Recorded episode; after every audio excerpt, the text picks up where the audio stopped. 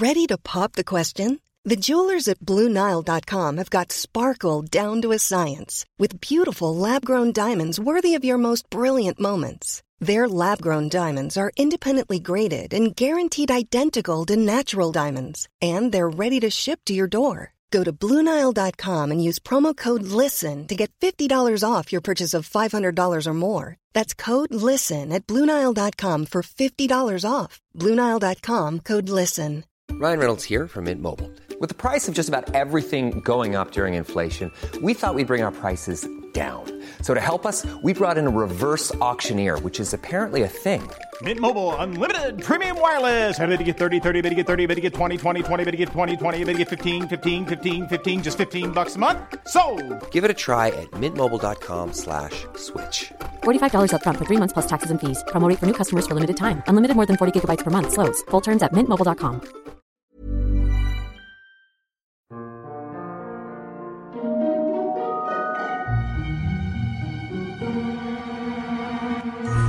Hello, everyone, and welcome to the History of Byzantium, episode 244 Not Completely Unreasonable. Last time, we followed Manuel to the abandoned fortress of Myriokephalon, and then on into the pass of Zibrits. The emperor's attempt at a crusade was cut to pieces in the defile, and when the Sultan of Iconium offered to make peace, Komnenos eagerly agreed. The terms of the ceasefire included the demand that the Romans pull down the two fortresses they had recently erected, at Suvleon and Dorylaeum. Each sat at an entry point to the plateau. Manuel made his way home via Suvleon and duly destroyed the fortress.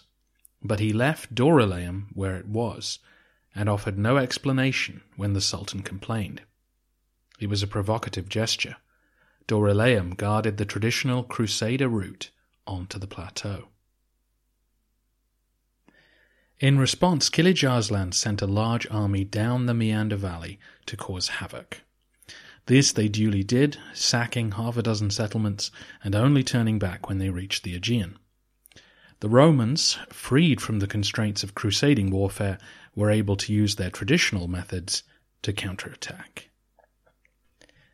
Emmanuel put John Vatatzes in charge of the army, the brother of the man whose head had been displayed on a spear to intimidate the Byzantines during the Battle of Myriokephalon. John quickly marched his troops up the Meander Valley to get ahead of the slow moving Turks. The nomads were returning from their raid at a leisurely pace because they now dragged cartloads of loot and slaves with them. The Romans were able to garrison a key bridge and line the nearby sides of the valley with concealed troops. The ambush that followed gave the empire a certain measure of revenge for Myriokephalon. The Turks fled with heavy losses and abandoned much of what they'd taken. Hostilities continued for several years. Roman troops attacked a Turkic force on the edge of the plateau with little success, and then the Turks attempted to besiege the city of Claudiopolis in Paphlagonia.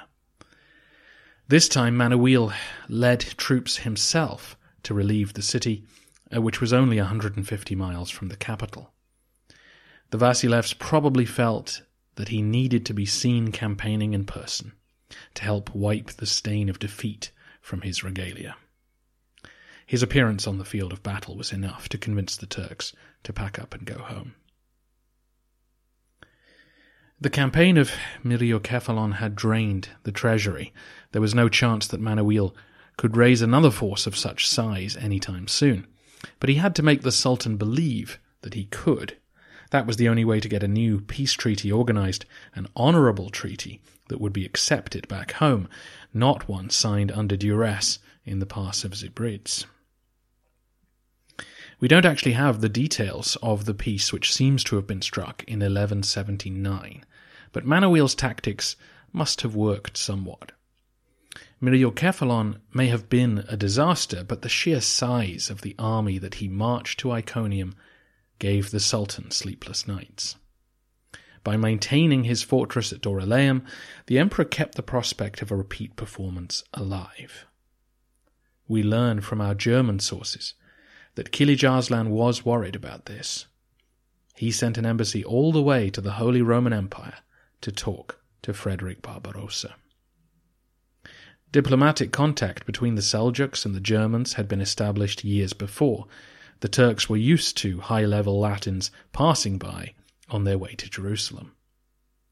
According to one German chronicler, Kilij Arslan offered to convert to Christianity if it meant he could marry Barbarossa's daughter and secure peace. This might be wishful thinking on the part of a Christian writer, but the Seljuks happily employed Christians in their administration, and of course their Anatolian realm was full of them.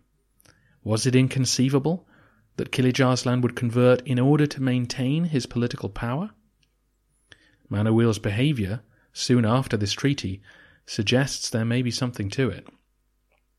Either way, the Germans did not form an alliance with either side, and the Romans and Turks signed a new peace treaty.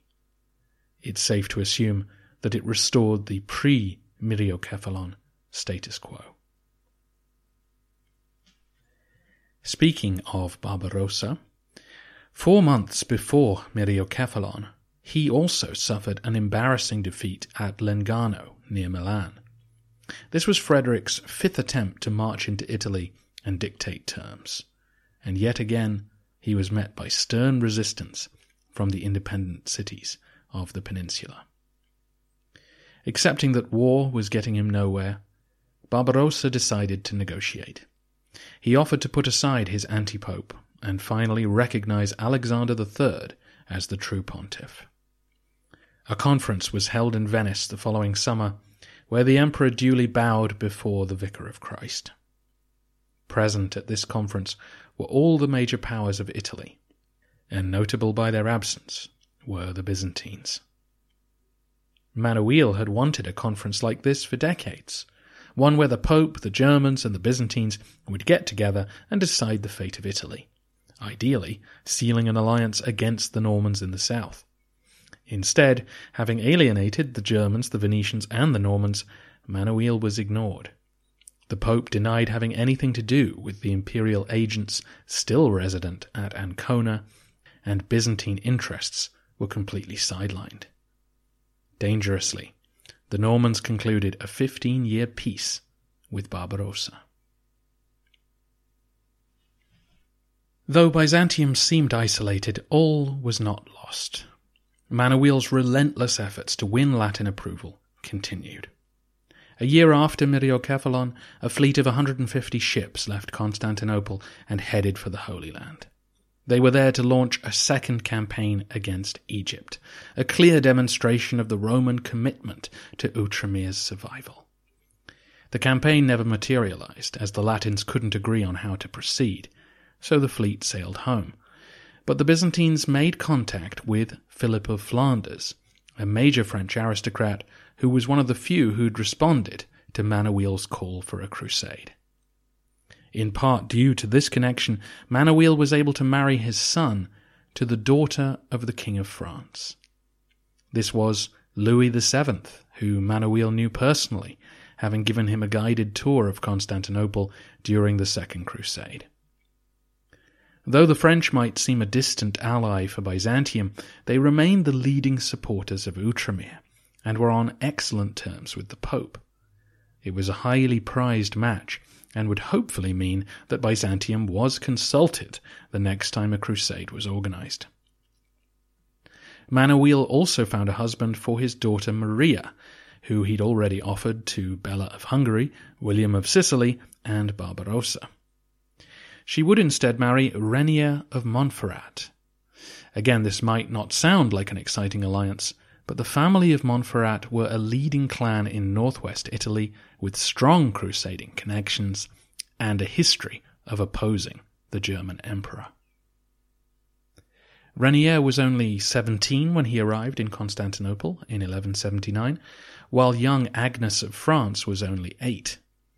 Both were greeted with suitable festivities, and the promised marriages suggested that the courts of Europe still viewed Byzantium as a crucial partner in their ongoing activities.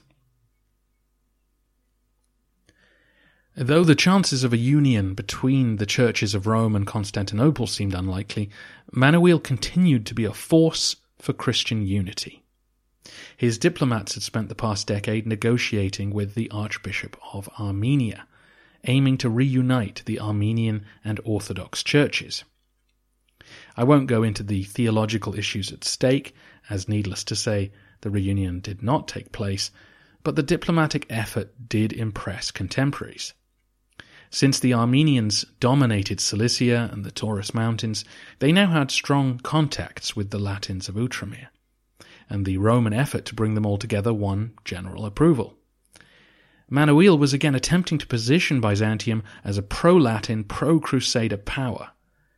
In theory, if all the Christians from Constantinople to Cairo could be united in an anti Muslim coalition, it would be good news for everyone and the Roman emperor would be the natural leader of such a movement. Of course, not everyone was thrilled at the prospect. After all, a negotiation implied that each side was willing to give something up, and in this case it was Orthodox theology that was being discussed. Most Byzantine bishops firmly believed that their dogmas were unchanging and unchangeable. Manuel's attempts to discuss change for political purposes were therefore viewed with deep suspicion. Komnenos' relationship with his church had changed significantly over the years. You may remember that in his first decade in power, he'd issued a series of generous decisions in the clergy's favour, granting them financial and legal privileges, including favouring them in any property dispute. This had been a necessary expedient, since many felt that the emperor's elevation was improper, and that his older brother Isaac should really be on the throne.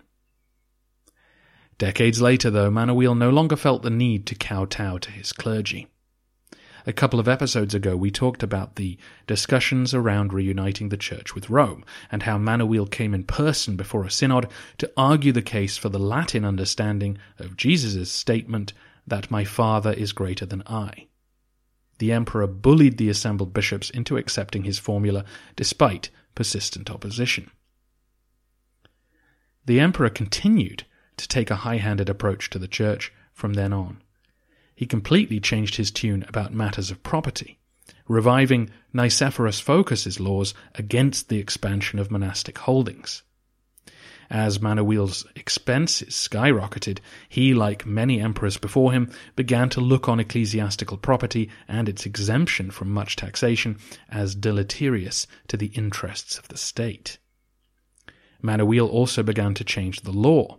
He criticized the church for offering sanctuary to murderers from across the empire. Apparently, persistent criminals were doing away with their enemies, then traveling to the Hagia Sophia to beg for mercy. They were being granted indulgences and sent on their way, rather than being forced into a monastery or any other suitable penance. Manuel also tampered with the laws concerning consanguinity in marriage, as in marrying someone you were related to. The church had clear rules about this, but in a tight knit aristocracy like the Komnenoi, this was always going to be an issue. Earlier in his reign, Manuel had backed the church in strictly enforcing these rules, possibly because he'd made a match for one of his relatives that he now regretted. While later in his reign, he criticized the church, urging them to bring the rules more in line with Latin custom. Again, we suspect, because he had a foreign marriage in mind that the church was frowning on. At the end of his life, around the same time that Kilij Arslan supposedly considered converting, Manuel made his most controversial suggestion the emperor approached his bishops about changing the rules for those converting from Islam to Christianity. The church had an established service ready for these occasions, where the converting Muslim would be asked to condemn his former beliefs in Muhammad and Allah. This ceremony caused some confusion amongst the population of Anatolia, who, by this point, had many half Christian, half Muslim children wandering around. This issue was brought to Manuel's attention during the peace negotiations in the wake of Myriokephalon. A Seljuk converting to Christianity had questioned why he should have to abandon Allah when he was the same God the Christians worshipped. Perhaps he could just renounce Muhammad's teaching instead. This line of reasoning pleased the emperor, who saw great advantages in encouraging the Muslims of Anatolia to convert.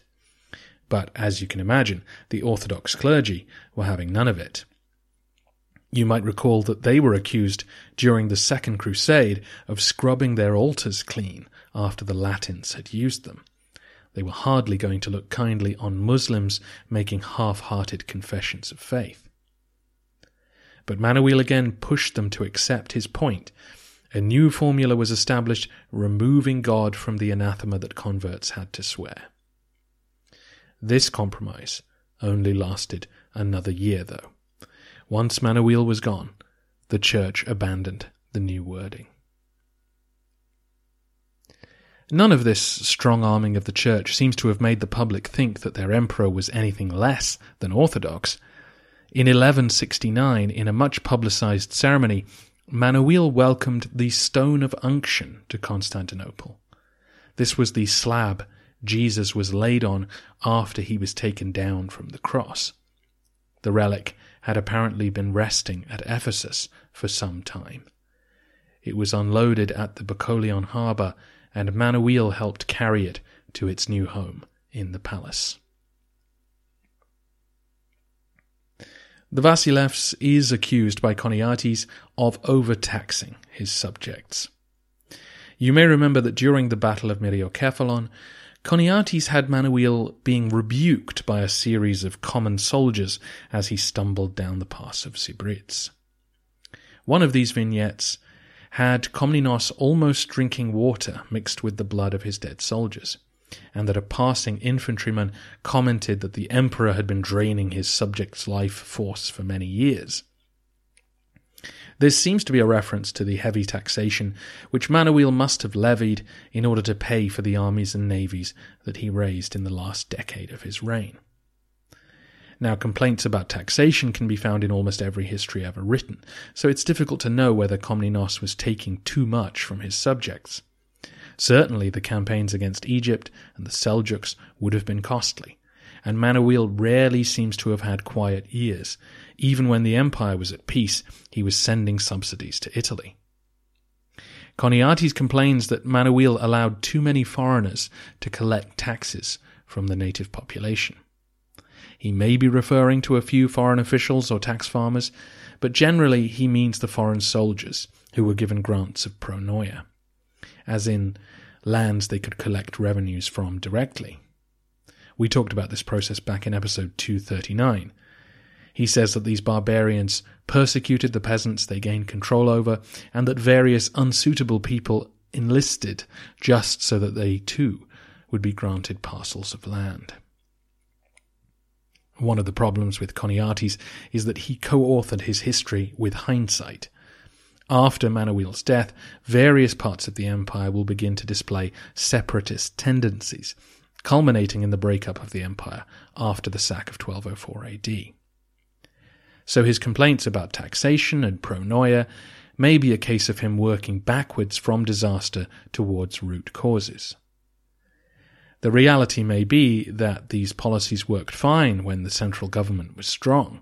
It was only when central authority began to collapse that local corruption started to look like the cause of the empire's ills. This is a debate still going on in academia. We just don't have enough data to be sure of the effects of particular policies on the economy. There certainly doesn't seem to be anything wrong with government finances while Manuel was in charge. The money continued to flow in, and the empire was able to recover quickly from major setbacks. The fact that Manuel could have all the Venetians in Byzantium arrested tells you that their trading activities were hardly critical to state revenues. In fact, Manuel helped secure the tax receipts of western Anatolia by building new fortresses to protect the people there. I never got round to talking about this during the build up to Myriokephalon, but the emperor continued the work of his father and grandfather by fortifying the lowland areas of Roman territory to better protect the peasantry from Turkic raids. A series of castles were built in the region of Pergamum, which cut the nomads out and allowed the local population to flourish. Choniates confidently asserts that this was one of the best things Manuel ever did, and in this case, Choniates' hindsight is valuable because writing 20 plus years after the emperor's death, he could attest to the success of this new defensive network. Despite all this positivity, it seems clear that Manuel was a spender. It doesn't seem like he left much in the treasury when he died, his reasoning might have been that the empire was rich and next year's takings would soon come in, but had Manuel planned for rainier days, it might have helped his successors deal with crises to come. It's also worth saying that by 1179 he had taken steps to normalize relations with Venice.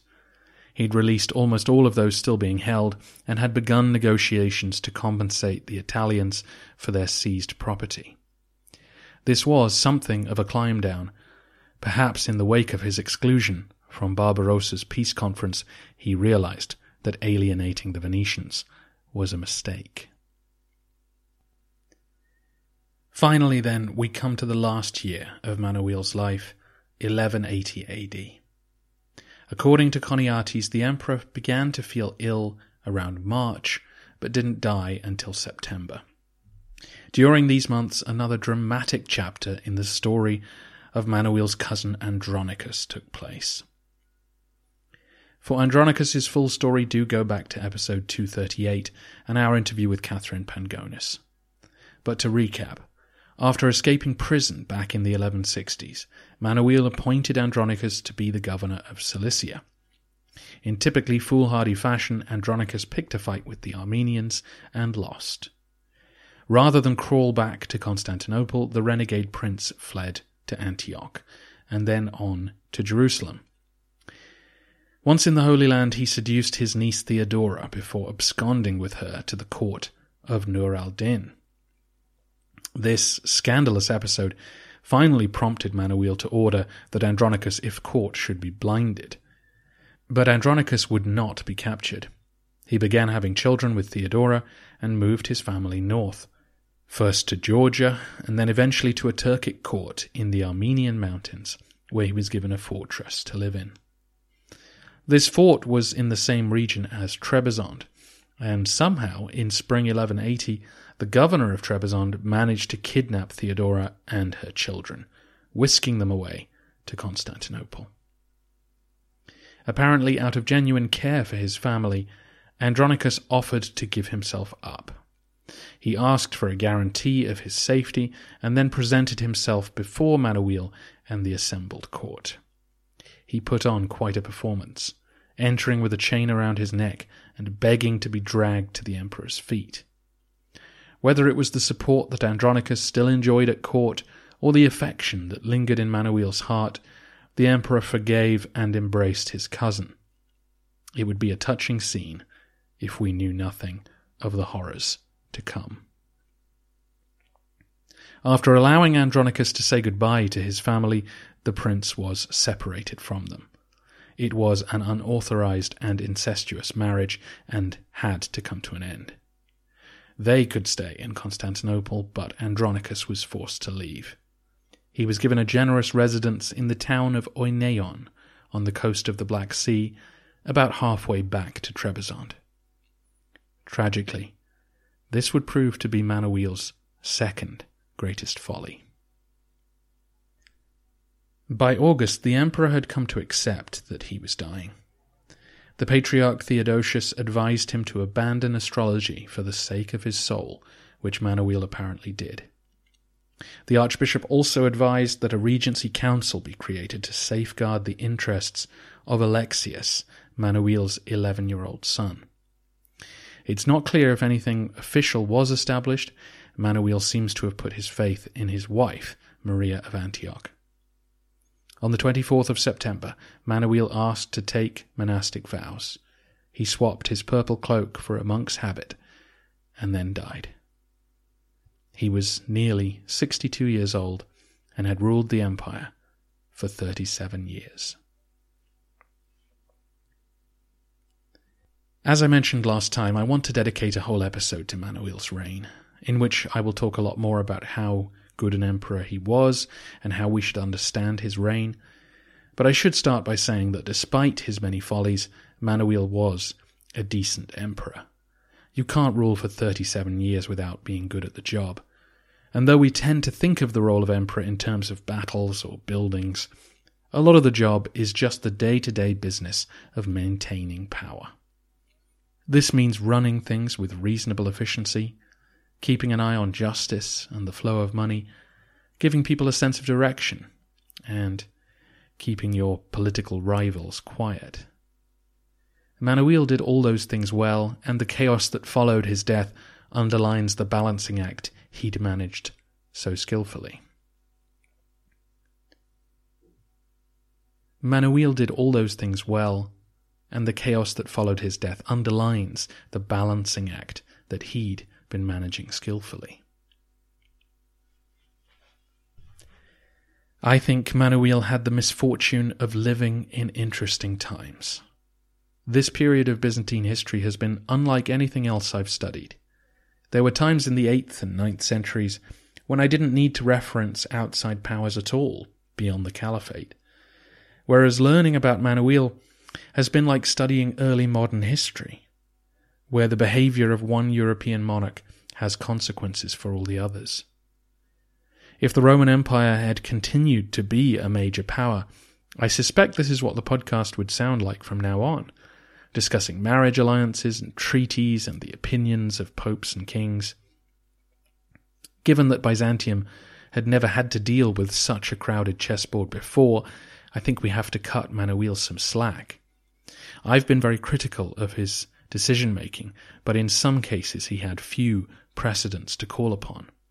I stand by the criticisms I've made, but we'll talk more about them next time. The one thing we have to accept is that Manuel was right all along. During the Second Crusade, he had a vision of Latin armies sacking Constantinople and he dedicated his life to making sure that that wouldn't happen. He would have been heartbroken to discover that 24 years after his death, the nightmare came true. Nikitas Choniates, writing in the aftermath of that disaster, grudgingly acknowledged Manuel's foresight. Choniates is first in line to blame Manuel for his failings, but he says this about his policy of taking money from Byzantine taxpayers and giving it to the Latins. While the emperor was thus managing these affairs, the Romans jeered at him for vainly nurturing such inordinate ambitions and setting his eyes upon the ends of the earth, and for squandering to no useful purpose the revenues which he collected. The citizenry was not at all justified, however, in hurling such accusations, inasmuch as his actions were not completely unreasonable. For he had seen the irresistible power of the neighbour Latin nations and feared a conspiracy that would deluge our lands like a swollen mountain stream suddenly cresting and sweeping away farmlands. And because of this suspicion, he attempted to extinguish the cause of vexations by imitating those excellent husbandmen who uproot the young prickly plants which ruin the garden plot and destroy the newly budding wild trees. As events were to demonstrate after he had departed this life, his thoughts and actions were both sound and reasonable. And shortly after this wise helmsman was cast overboard by circumstance, the ship of state sank. End quote. That description of Manuel as a wise helmsman is, deliberately or not, the same comparison made by Anna Komnene about her father Alexius. Despite the mistakes he made, Manuel had maintained the Komnenian system of government through to its centenary. His grandfather had inherited a keeling ship in 1081, and now in 1180 the ship was still gliding steadily through increasingly choppy waters.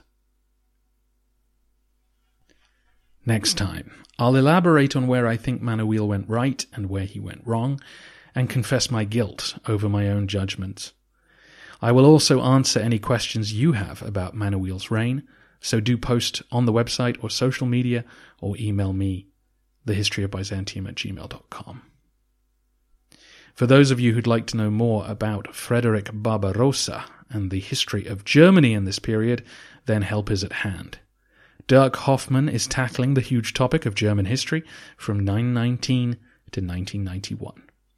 Dirk already has over 50 episodes in the can for you to enjoy, and it's all right on stream for our current narrative.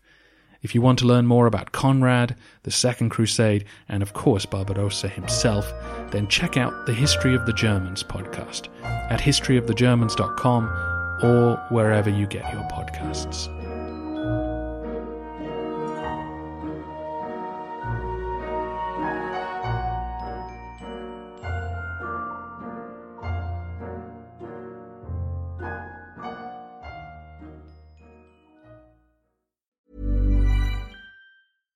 Mom deserves the best, and there's no better place to shop for Mother's Day than Whole Foods Market. They're your destination for unbeatable savings, from premium gifts to show-stopping flowers and irresistible desserts. Start by saving 33% with Prime on all body care and candles. Then get a 15-stem bunch of tulips for just $9.99 each with Prime. Round out Mom's menu with festive rosé, irresistible berry chantilly cake, and more special treats. Come celebrate Mother's Day at Whole Foods Market. Mom deserves the best, and there's no better place to shop for Mother's Day than Whole Foods Market. They're your destination for unbeatable savings, from premium gifts to show-stopping flowers and irresistible desserts. Start by saving 33% with Prime on all body care and candles. Then get a 15-stem bunch of tulips for just $9.99 each with Prime. Round out Mom's menu with festive rosé, irresistible berry chantilly cake, and more special treats. Come celebrate Mother's Day at Whole Foods Market.